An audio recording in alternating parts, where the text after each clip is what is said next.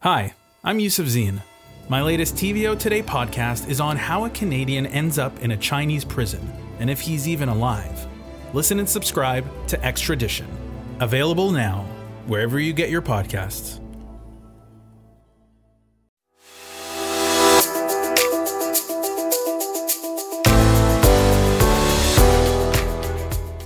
Welcome, everyone, to the On Poly podcast. I'm Steve Paikin. And I'm John Michael McGrath. Today on the pod, Ontario's Auditor General releases her annual report of how the government spent your money, or perhaps more accurately, sometimes misspent your money. We'll take a deep dive into all of that. The saga over Bill 124 continues. The courts have struck it down. Does that mean public servants are now entitled to $8 billion in back pay? And we'll take another look at our special series called Recession Road. Our affordability reporter, Kat Eschner, joins us with a view from Windsor. But first, the leadership question is something that I struggled with. I part of me really wanted to do it. With MPP Catherine Fife and several other New Democrats ruling a race out, the NDP leadership contest isn't much of a contest after all. Only one candidate appears to be in line to replace Andrea Horwath. It's Tuesday, December 6th, 2022, so let's get to it.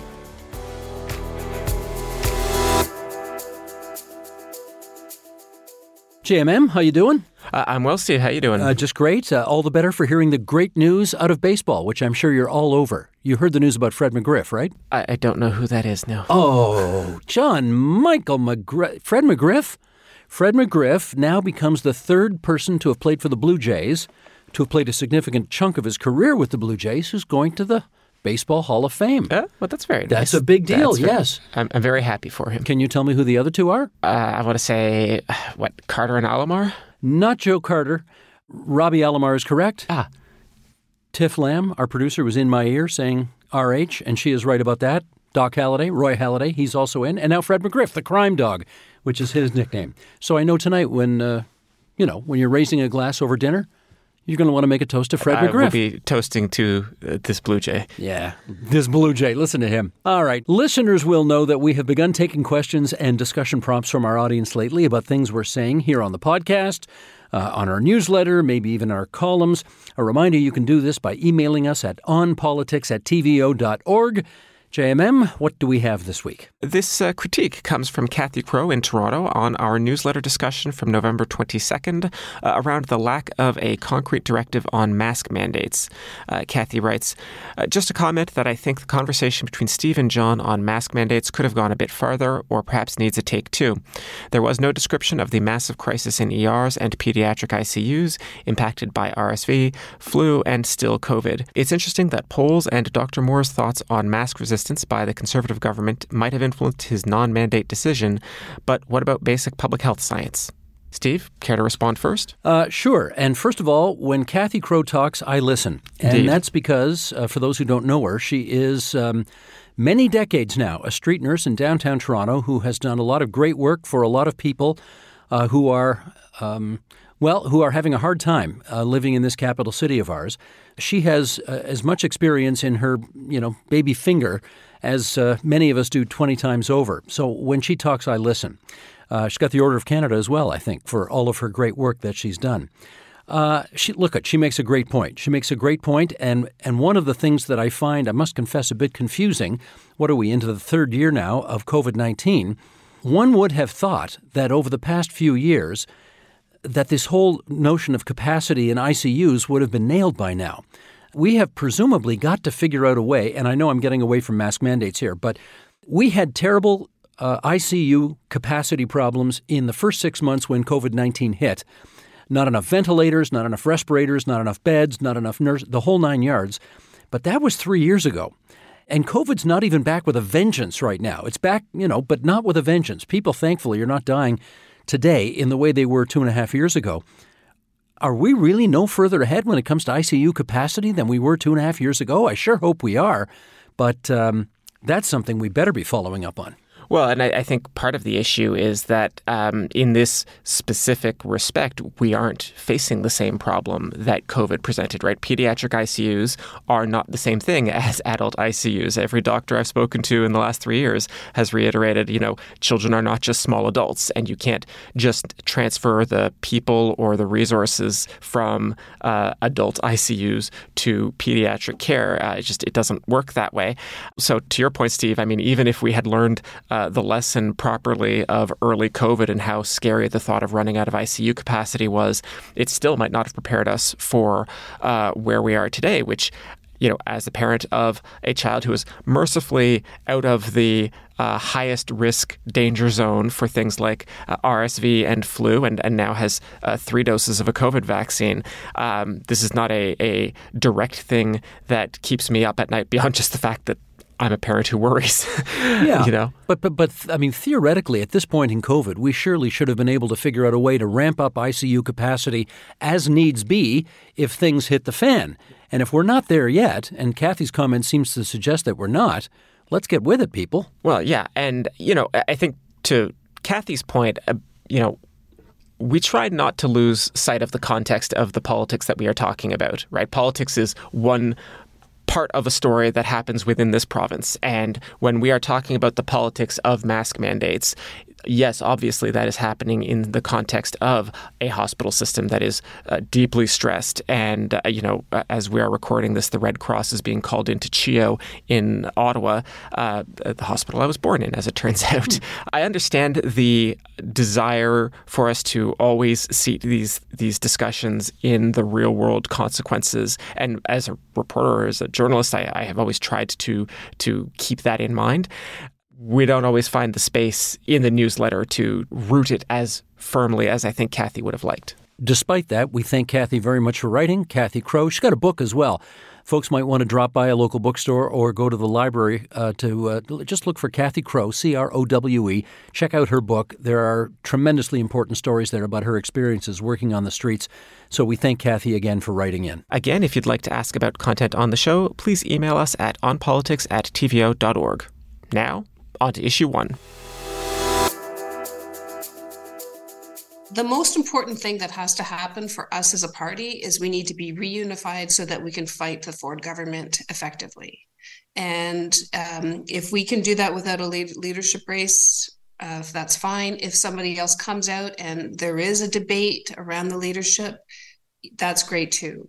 Uh, but right now, our sole focus needs to be on ensuring that this government doesn't do so much damage to Ontario that we can't reverse it.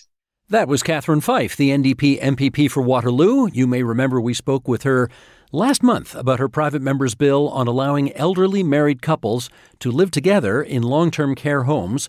That is a right currently not guaranteed to them and sometimes results in couples who've been married for as long as 65 years living their final years apart in long term care, which is obviously far from ideal.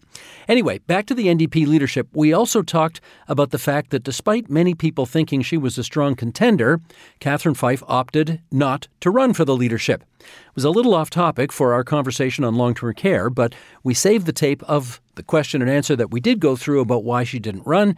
So why don't we play that now? The leadership question is something that I struggled with. Part of me really wanted to do it. Uh, that said, uh, politics these days is a toxic mess. I am at a stage right now in my life uh, with some family commitments that you know would not allow for a 100% all-in effort. You know, I'm not a natural I'm not a natural uh, you know extrovert. So it takes a lot, it takes a lot of energy to, you know, be out there in front of a large crowd. It's not my comfort zone. And and I thought I thought for a little while that I could be that person, but I'm really more of a policy, I'm a policy politician. So, JMM, what did you take away from that? Well, you know, this is happening within a context, and we'll get into more of this, but uh, Fife is not alone in choosing not to run. Uh, just over the weekend, uh, Wayne Gates and uh, Sol Mamakwa, also New Democrats in the legislature, uh, both uh, formalized their decision not to run. You know, it was a really interesting admission on Fife's part. Uh, you know, I, I, mentioned in that conversation with her that you know she's been speculated as a potential future leader of the party since almost as long as I've been at Queens Park. Uh, you know, frankly, to, almost as long as she's been at Queens Park. she's been a rising star for a long time. Yeah, she she got there in 2012. Uh, I got there in 2013, and uh, in the immediate aftermath of the 2014 election, when uh, there was a very disappointing result for Andrea Horwath and the party, uh, there were people speculating that Would either step aside or be pushed aside, and uh, that Fife was one of those names, uh, as well as Jagmeet Singh's, uh, that people kept talking about. Now, obviously, that none of that happened. Horwath stayed and would lead the party into 2018, but uh, it was certainly notable that that Fife has decided that it's, you know it's just not the the career path that she wants to take. Uh, but it also tracks with uh, things we have heard from other MPPs, including former MPP Rima Berns-McGown, the New Democrat for Beaches East York. Uh, she spoke with us earlier this year. She opted not to run again because of the same uh, toxic politics and uh, a really difficult environment for people who aren't uh, naturally gregarious. As you are as you are. One of us is a broadcaster for decades. well, let's fess up about something here. We are recording this at, uh, well, almost 3 p.m. Monday. The deadline for candidates to enter the race is 1 a.m. Tuesday, as in an hour past midnight. Uh, we have no reason to suspect that anyone else will enter this race. You pointed out two MPPs who aren't going to go. They've confirmed that, which means there is no race. There's really only one candidate, and that's Marit Stiles, the member for Davenport. So if, as we suspect, no one else gets in, she's it. She's the new leader. And I think we should talk a bit about how odd it is for a party leader, and frankly, not just any party leader, the leader of His Majesty's loyal official opposition, to be acclaimed. That's odd. It is. I mean, the other name we use for the official opposition sometimes is the government in waiting. And, you know, the idea that nobody wants, the, or rather, I should say only one person wants this job, uh, is it is kind of odd. Uh, technically, it may not be an acclamation or a, uh, in the true sense of the word because I found this little detail and I have to share it with our listeners. The Ontario NDP's constitution, the, the document that constitutes the party uh, currently reads, quote, the leader shall be elected by a vote of the membership of the party. That oh. vote has to happen whether there is one candidate or 10. So, uh, one scenario that was laid out to me is that NDP members might literally just be sent a ballot that says something like, Marit Stiles, yes or no? no kidding. Now I've never seen that happen before. Well, okay, this this is the kind of stuff that they are debating about how to hmm. handle what is, for all intents and purposes, a, a one person race. As you say, Steve, it does seem odd. The Liberals and the NDP in Ontario have actually both had acclamations in their past, or at least single candidate contests in their past. Uh, the Tories never have in the modern era. There is some precedent in other provinces, though. Uh, John Horgan won an uncontested leadership bid in BC not that long ago, would later become Premier of BC. Uh, further back in time, uh, Saskatchewan Premier Roy Romanow was acclaimed in 1987, went on to lead the NDP back into power. I think you can add one more, actually. I think Dave Barrett, also in British Columbia, was acclaimed, and I think Mike Harcourt might have been as well. These are all BC NDP leaders. Right. And so, you know, people who are backing Stiles could say, like, it's not necessarily a, a bad omen uh, for a new Democrat to uh, not have a, a, stiff competition. But that is the question, right? Is this good for the party? Is it good for Stiles? Um, that might seem like a silly question, right? You might, might think it's obvious that she would prefer to win in a walk. Um, but no contest means that there is no energy in this uh, in this leadership bid, right? No, no spotlight on the NDP, no uh, televised debates, or no spotlight from the media, uh, and and no period where somebody like Stiles would get time to like talk to media about her past and her life and how it, inf- you know, all of that stuff that a leadership bid makes possible hasn't happened. So if Stiles is in fact uh, the only candidate standing at the end of the day, at the end of this day as we record it, mm-hmm. uh, you know, one thing that the NDP are going to have to figure out as we move forward is how to draw some attention to, to the party and to Stiles, uh, not least because the Liberals may start getting more attention next year as they have their own leadership bid and try to rebuild. Well, I'll tell you who's with you on that, and that is uh, a former prime minister of this country by the name of Brian Mulroney. And he, you know, it, was his view that a good, fiery, energetic, uh, yes, sometimes even down and dirty, leadership convention was great for the party because it did create a lot of interest. You'd get a lot of public attention. And he, he gave these examples. He said, in his experience, when the PC party, as it then was, the Progressive Conservative Party of Canada, went through really tough, intense leadership battles, for example, 1976, when Joe Clark won against Mulroney and against the father of the current Chief Justice of the Supreme Court, a man named uh, Richard Wagner. Um, well, Claude Wagner was his father. In the next election, after that bruising leadership battle, the Progressive Conservatives won. That was Joe Clark's 1979 election victory. And then again in 1983, another really intense, huge battle. Brian Mulroney, Joe Clark, John Crosbie, Michael Wilson, David Crombie. And then a year later in the election, the Progressive Conservatives won. On the other hand, when you look at coronations, as this one is for Marit Stiles, with the PC party, it was 1993. There was a coronation for Kim Campbell. Later that year, there was an election. They lost badly, down to two seats. And Mr. Mulroney believes that there's something about all of what goes into a very energetic, bruising leadership battle that kind of brings the troops together, creates interest and excitement, and leads to electoral victory.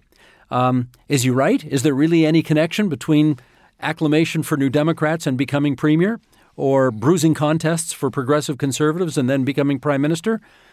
I don't know, but it's a theory, and there we go. We'll put it out there. Well, and I, I would add, you know, as perhaps another data point in this theory, you know, look at what happened to the Liberal Party just last time. They had a, uh, a, a desperate need to rebuild the party, but they had a pretty quiet leadership race, all things considered. Stephen Del Duca, I think, was widely acknowledged to have it, if not entirely sewn up. Um, he was certainly the the runaway favorite very early on, and it it was gentle by the standards of yes, these things. One ballot and over.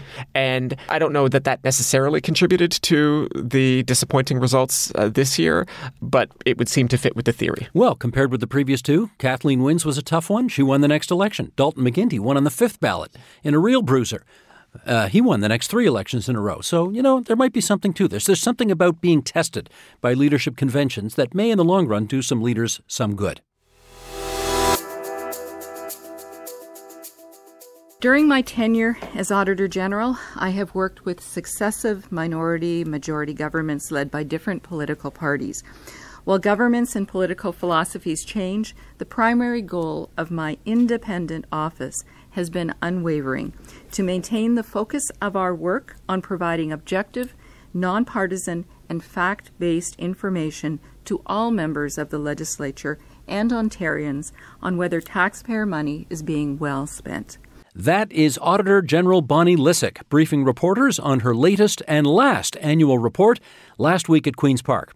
Once a year, the Auditor General of Ontario releases a report which governments usually await in terror, while opposition parties and media lick their chops. That's because the auditor usually finds myriad examples of tax dollars being not particularly well spent. And we thought, just to give you a really good sense of the kinds of things the auditor goes after, John Michael, we thought let, us take turns. Uh, we'll each go back and forth, giving the listeners some short bites on what the auditor found. Just before we do that, though, how about reminding us what the auditor's mission actually is. The Auditor General is an officer of the legislature. That is to say, uh, she doesn't answer to the Premier, she answers to all MPPs. And she's given uh, a measure of independence in order to do that. Uh, she has a 10 year term, uh, built in job security. She can only be fired for cause, which is something that is defined in law that, you know, she can't simply be fired on, on the whim of the government of the day. Um, she can't have that term renewed, though. And uh, so it is a, a, nonpartisan, independent agency. Uh, the Auditor General may come and go, but the, there's a, a, substantial team of people uh, who are, are, behind all of that work. And uh, yeah, the job is to investigate the government and where the money goes and how it is being spent. As Woodward and Bernstein used to say, follow the money. Indeed. Okay, let's do that. Let's go through this, and we're going to take turns on what we found to be the so called greatest hits in this final report. And I'll start with something COVID related. The auditor found that 66 million pieces of PPE, personal protective equipment, were either damaged or found to be obsolete. Lots of wasted money, as you can imagine. This is not only a problem of the past, but also of the future, given that the province has hundreds of millions of dollars of PPE on hand and needs to figure out how to handle all that equipment to ensure it doesn't become obsolete or damaged, We've also apparently got $81 million worth of those N95 masks, which are set to expire before this decade is out. And obviously, we want to make sure that doesn't become obsolete as well. Let's look at auto insurance premiums. The Auditor General pretended to seek 10 different quotes from different insurance companies, uh, used the same basic sort of demographic profile in every case. What did she find? Uh, auto insurance that cost $1,200 in London cost $3,350 in Brampton. I believe they call that postal code discrimination. Yes, indeed. The uh, legislature has tried to address this on a few occasions. Mm-hmm. Let's look at highway expansion plans. The Ministry of Transportation of Ontario has a list of priority expansion plans. Apparently, the auditor found that lower ranked priorities were moved higher up the list, while higher ranked priorities were moved lower down the list. Now, she's not necessarily saying anything nefarious happened here. She does agree that politicians should be able to do what they want in this regard. Her complaint is that it was not done transparently. If you're going to switch up the order, she says, Tell the people why. I will just very quickly add that this has been a continuing theme of, of Lysyk's tenure. She has always said governments have the right to make their policy choices, but just be transparent with people. Uh, let's look at the post secondary sector. The Ministry of Colleges and Universities has uh, no long range plan or vision uh, formally uh, set out for the sector. Uh, Lysyk notes that uh, there's a very heavy reliance on foreign students. this is not a surprise to anybody who's, who's studied this issue in the last few years because foreign students students pay much higher tuitions to attend Ontario universities. Uh, their tuitions are not regulated, so of course uh, they bring in a lot of money. Uh, Lysyk looked at Algoma, Nipissing, Ontario Tech, and Windsor, uh, found them all to be in relatively good financial uh, state. Uh, she was, of course, doing this in the context of the collapse of Laurentian University, which we will talk about more in a moment. But one detail that stood out to me Algoma University, nominally based in Sault Ste. Marie, according to the Auditor General, records 51% of its enrollment from its satellite campus in Brampton. Which, last I checked, is not near Sault Ste. Marie. No, no, well south of Lake Huron. Got it. Okay, let's look at the invasive species problem in Ontario. The auditor found the Ministry of Natural Resources does not have the money to stop this problem. She says they only have one staff member only one doing risk assessment across the province. She found gaps in the provincial agencies collaborating with the federal government to solve this problem, and the failure to figure it out, she concludes, has resulted in the problem being downloaded at additional cost to municipalities which can't afford to deal with this. On to casinos. Uh, Auditor General wonders why the government gave a break to casinos to pay the Treasury less than what they had agreed to in signed contracts. Uh, casinos argued that they were uh, too poor to fulfill their agreements, but the AG notes these casinos are all privatized now. Many of them are owned by uh, very large multinational corporations, and if they couldn't meet their commitments locally, the parent companies should have had to pony up. Here's some obvious advice on the issue of flooding. The Auditor General has pointed out that there isn't enough green space in cities, so that when there's heavy rainfall, the water can't be absorbed and instead causes flooding, which of course leads to basements being flooded, big costs, uh, insurance claims, inconvenient uh, to say the least to clean up. Obvious solution? Come on, cities, we need more parkland uh, to absorb the heavy rainfall. Okay, and we're just going to circle back to one more post secondary item, and this is, of course, Laurentian University in Sudbury. This has been uh, just a wild tale to watch unfold over the last few years. Uh, the university had enormous financial difficulties, uh, largely resulting from uh, trying to invest more than it had the student body to support. The president of Laurentian, Robert Haché, decided the best way to dig out of the financial hole was to declare bankruptcy. That would would allow Laurentian to fire staff, cancel programs, not have to repay suppliers, uh, and crucially to breach the collective bargaining agreements that Laurentian had uh, with its academic and non academic staff. The Auditor General asked Laurentian for access to its books and documents because no university had ever declared bankruptcy before in Ontario. Laurentian refused, which led to this uh, protracted battle in court that ended up being settled more or less by the legislature itself. The legislature, in short order, issued uh, speaker's warrants uh, demanding documents uh, to be uh, to uh, the committee and to the Auditor General. The Speaker's warrant is this uh, extraordinary tool that the uh, legislature has, but it is a constitutional privilege. It is sort of like a nuclear option if somebody is stonewalling a court. Uh, certainly, anybody in the public sector, if the legislature demands your papers, it's going to get your papers. There's just not really uh, an argument there.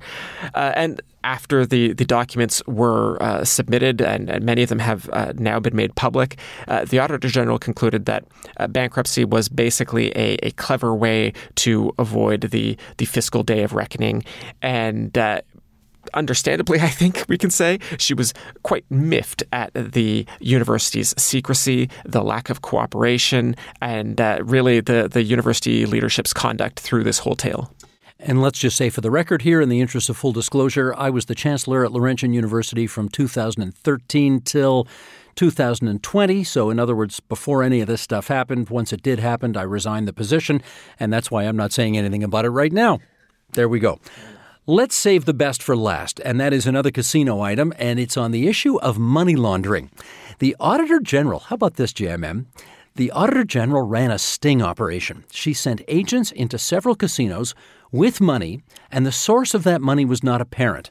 This is basically how it's supposed to work. You're allowed to take your winnings from the casinos and go to a teller's window and request a cashier's check so that you don't obviously walk out of the casino with hundreds of chips, for example. But you're not supposed to be able to take external sources of money and do the same thing because they don't know what the source of the money is in that case, and it's potentially money laundering. When the AG ran her sting operation, some casinos didn't fall for it, but some did, and that is the practice that she wanted to expose. Question for you did you hear what the premier had to say about all this? I did. Uh, let's say he's not a fan of this conduct. Uh, gave the auditor general hell for doing it. Said uh, she shouldn't be doing it. I believe the words he used were, were, that she should stay in her lane. The idea being that she's going outside of the scope of, of the responsibilities of her office. Said it's instead a job for the OPP is the OPP doing that job? Would be the natural next question. Uh, the Auditor General, of course, said the OPP knew about it and was uh, given a heads up that, that her office was conducting these uh, these secret shopper visits that she was using. You know, uh, the Premier obviously does not like these tactics that the AG used to get this information, but you know, you would think that he'd be happy to know that at least some of the casinos are uh, doing the proper due diligence and and.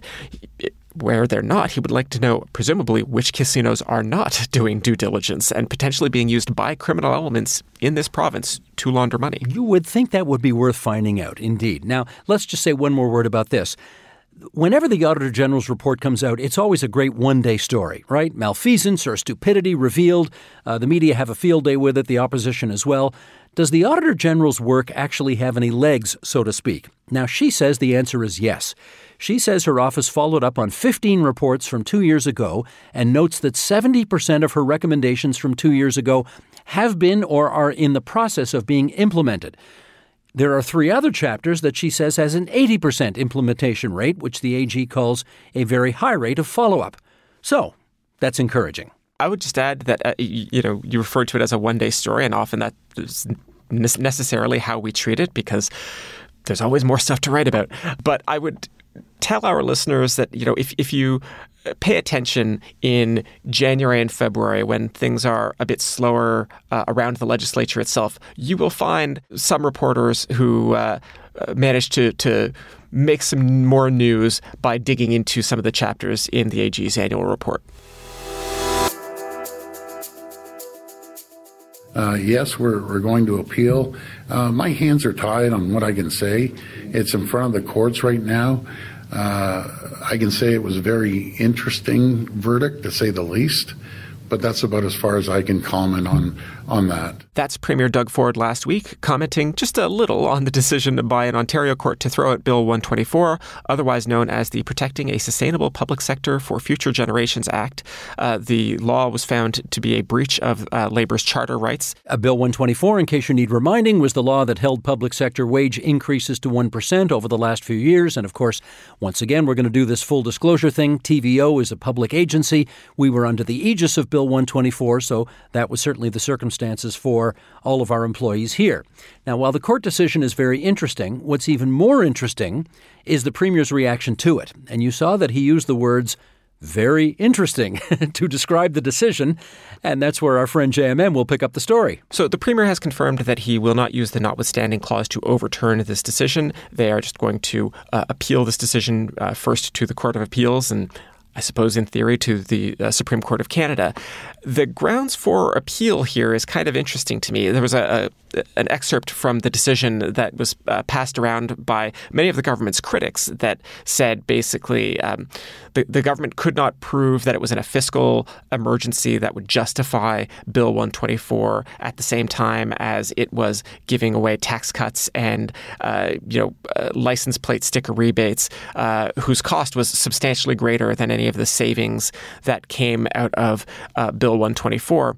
And that's I would say dicey language for a judge to use in a, in a court decision. It's getting out there a bit, isn't it? Yeah, because a little bit. We don't have a, a strict separation of powers that you learn about in like American political history, but in general, courts are not supposed to be judging the various policy choices that a government makes. They test it for whether it complies with the charter.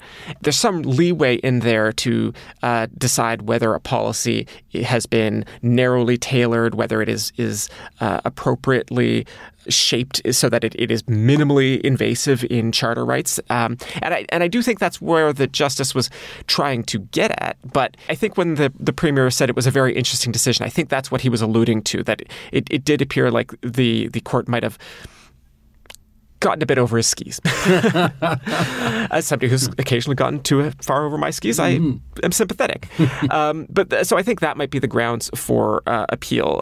I should say that you know these things aren't automatic. The the government does have to uh, seek leave to appeal to uh, the higher courts. I suspect they will probably get it in this case. Um, but you know there's this substantial issue to uh, debate and uh, for courts to adjudicate. Is you know what is the government's power to uh, restrict the compensation of public sector employees uh, at a time when they feel that government spending has has uh, increased too quickly.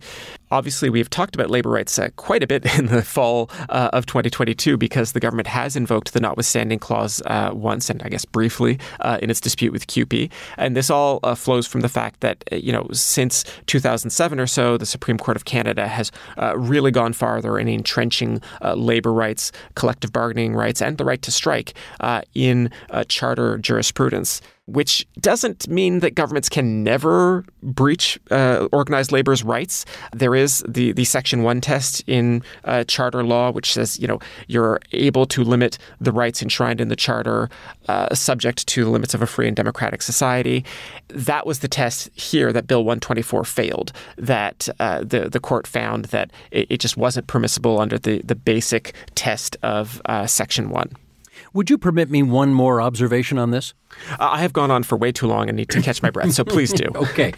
I, I, will confess to a little bit of confusion as to what the government's ultimate aims are here. And, and let me lay out the case here. The government attempted to use the notwithstanding clause on the CUPE education workers, even though that would constitute the least expensive settlement of all the education workers um, that the government is about to have to negotiate with. Um, then the labor leaders raised hell when the government threatened to use the notwithstanding clause, and so the premier changed his mind and he said, okay, we're not going to use the notwithstanding clause after all, um, but we are going to appeal. Now, with Bill 124, when the financial implications could reach $10 billion, the premier has said he will not use the notwithstanding clause. Now, I'm definitely no political strategist, but it seems to me that if you want to use the nuclear option, you should save it for the truly existential moment, and that would be Bill 124, the $10 billion expenditure, not the CUPE settlement, which was going to be like 120th of that. So, are you as confused as I am about what the government's approach is here? Uh, certainly, many choices the government has made in the last, uh, let's say, three months or so, uh, have confused me. And uh, but I think what we're seeing here is, uh, you know, just the result of um, I guess I want to say like the contingency of events, right? If the notwithstanding clause had not led to the very quick retreat by the government uh, in the face of almost total rejection by both private and public organized labor, maybe they would have thought about using the notwithstanding clause again in this context. Uh, they are not for now. I guess the other thing I would say is politics can change too. And if after, you know, it's going to take them certainly more than a year to exhaust all of their appeals. A year is a very long time in politics, as you well know. Mm-hmm. And just because they do not say they will use the notwithstanding clause now does not mean that if it gets to the Supreme Court, the Supreme Court says, no, actually, the first court had it right, Bill 124 is unconstitutional, they can then go back and use the notwithstanding clause then. he could change his mind. That's quite true. That's true. We should mention while we're on the labor beat here, the CUPE workers did ratify the deal. 73% of the CUPE workers, the education workers, voted yes. They had a 70% turnout, both decent numbers, so there will be no further strike. From CUPE. From CUPE, that is correct. All right, let's check in with Recession Road. My name is Pam Hansen. For the church, I run, uh, help run the Feeding Windsor program on Tuesdays. What do you think is important for you about this program? Uh, to let the community get together and fellowship with one another. It's yeah. time to mend hearts and loneliness. So it breaks loneliness, basically. Yeah. Everybody comes around the neighborhood, enjoys it. A lot of people live in apartments around. A lot of seniors just come for a night out. What's the usual mix of people you get? Um, usually the older, yep. 50 and older. It was over 100 people we would get before the pandemic. Oh, wow. Yeah, so it's slowly, gradually coming back. Right. Yeah. Right. Every Tuesday? Yeah, yeah. About 65 to 100. Usually the last weekend when the check runs out, yeah, yeah. get more people. Right. Almost 100. Like today, we ran out of plates. Right. So that's about 65 plates. And we had to use the China plates because we ran out of plates. So it was right. more, about 75 people tonight. Oh, geez. That was part of a conversation between TVO's affordability reporter Kat Eschner and a woman she spoke with in Windsor. It's the second audio installment of Recession Road, and it brings Kat back to our podcast with more. Welcome back. Nice to see you again. You as well. You said that very insincerely and like you really didn't mean it at all. See, I asked before the before the recording. I asked Steve to give me a little bit of audio coaching because I've never done this before. So I think I think that may have been him. Him. That was me audio yeah. coaching. I don't know. What am I supposed to like? Am I supposed to say thank you for having me? Am I supposed to say it's a pleasure to be here? I'm so happy to see you, I Steve and John. All of those sound better than what you just said before. So yeah, sure, that sounds. John Michael, rescue us here, please. Come in with your first question. Uh, Kat, why did you visit this church in Windsor? So this recording is from was taken in the foyer of Throne of Grace Church in Windsor, Ontario. It's downtown, and on the Tuesday night I was there, uh, Throne of Grace Church was playing host to a community meal, which is what um, Pam Hansen, the woman I spoke with, uh, runs, and also a new initiative called the Soup Shack, um, which I went to after the community meal ended. Uh, I went to these because they're um, they both receive food, and in the case of the Soup Shack, funding from Feeding Windsor Essex, this this food charity that I, I write about in the piece. And I wanted to talk to some of the people who are using those services. Um, so Feeding Windsor Essex participates in like more than 20 community initiatives related to food, a variety of things, including a food bank, a bunch of other stuff. But this gave me an opportunity to meet some people who are using some of those resources. Um, and one of the people I met was named Michael Pontich, and you'll meet him in my story. Uh, and it just gave me an opportunity to talk about those people, talk to some of those people about you know where they're at, what they need, and also to talk to people like Pam um, and some of the other volunteers who who put a lot of time and work and care into feeding people.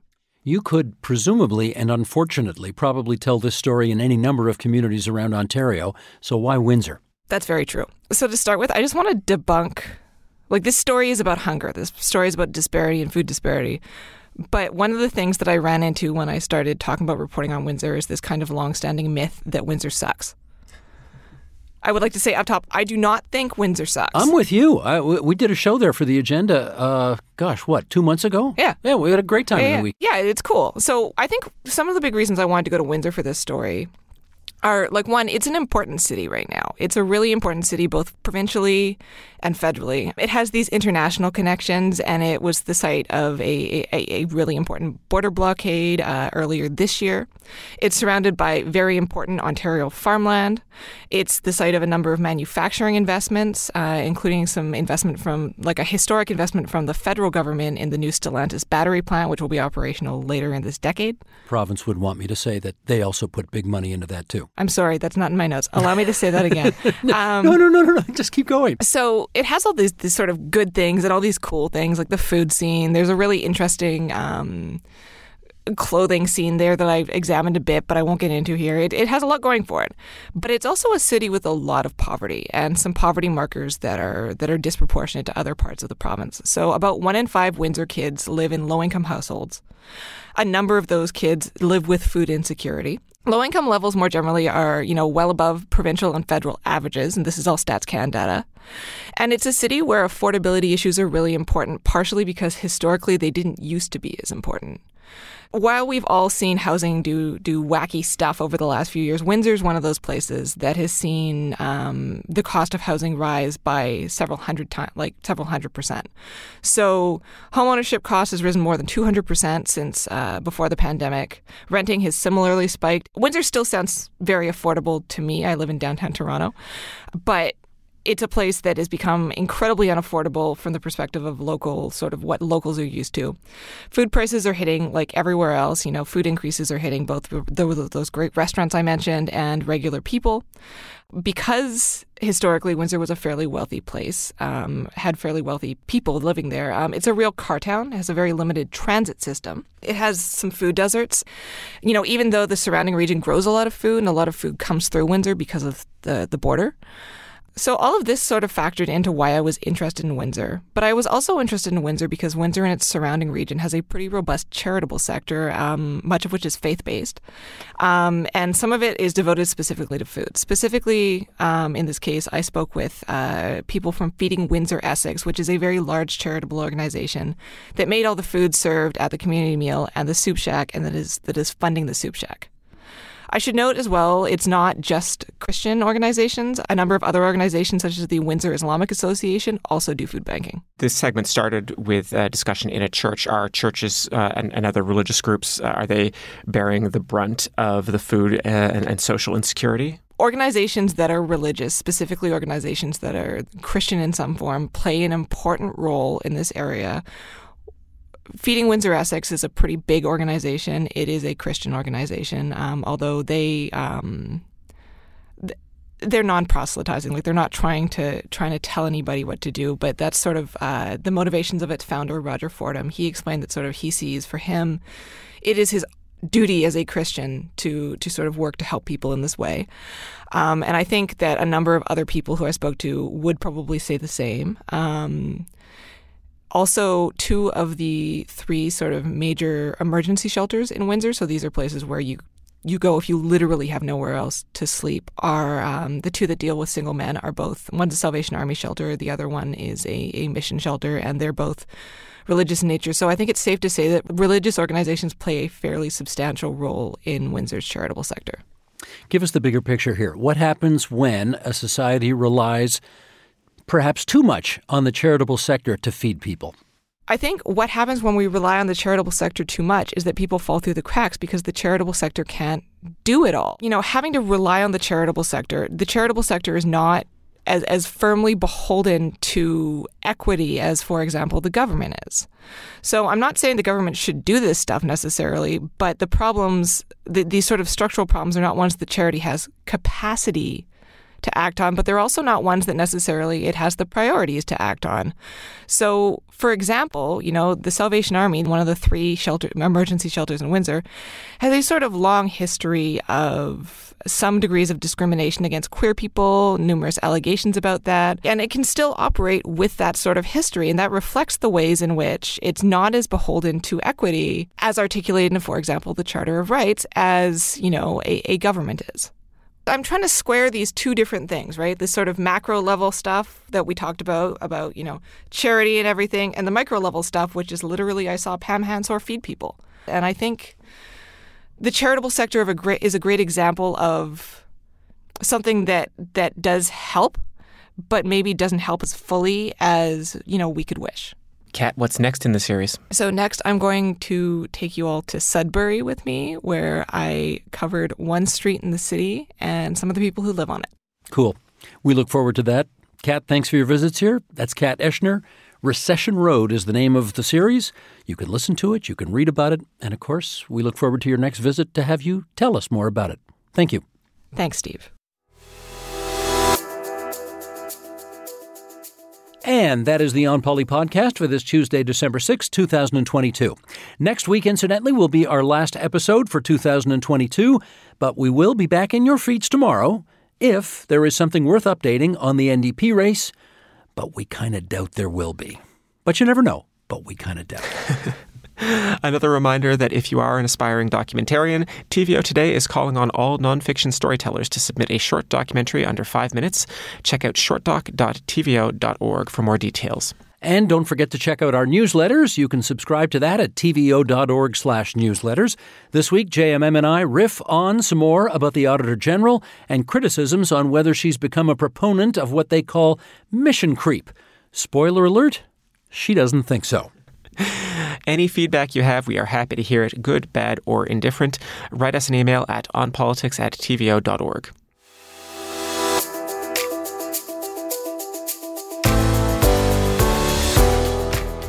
This week's episode was produced and edited by Tiffany Lamb. Our managing editor is Shahriar Tajvidi. Production support from Carla Lucetta, Jonathan Hallowell. COVID is not yet over, people, so let's remember, as my dad likes to say, stay positive, test negative. Stay safe, Steve.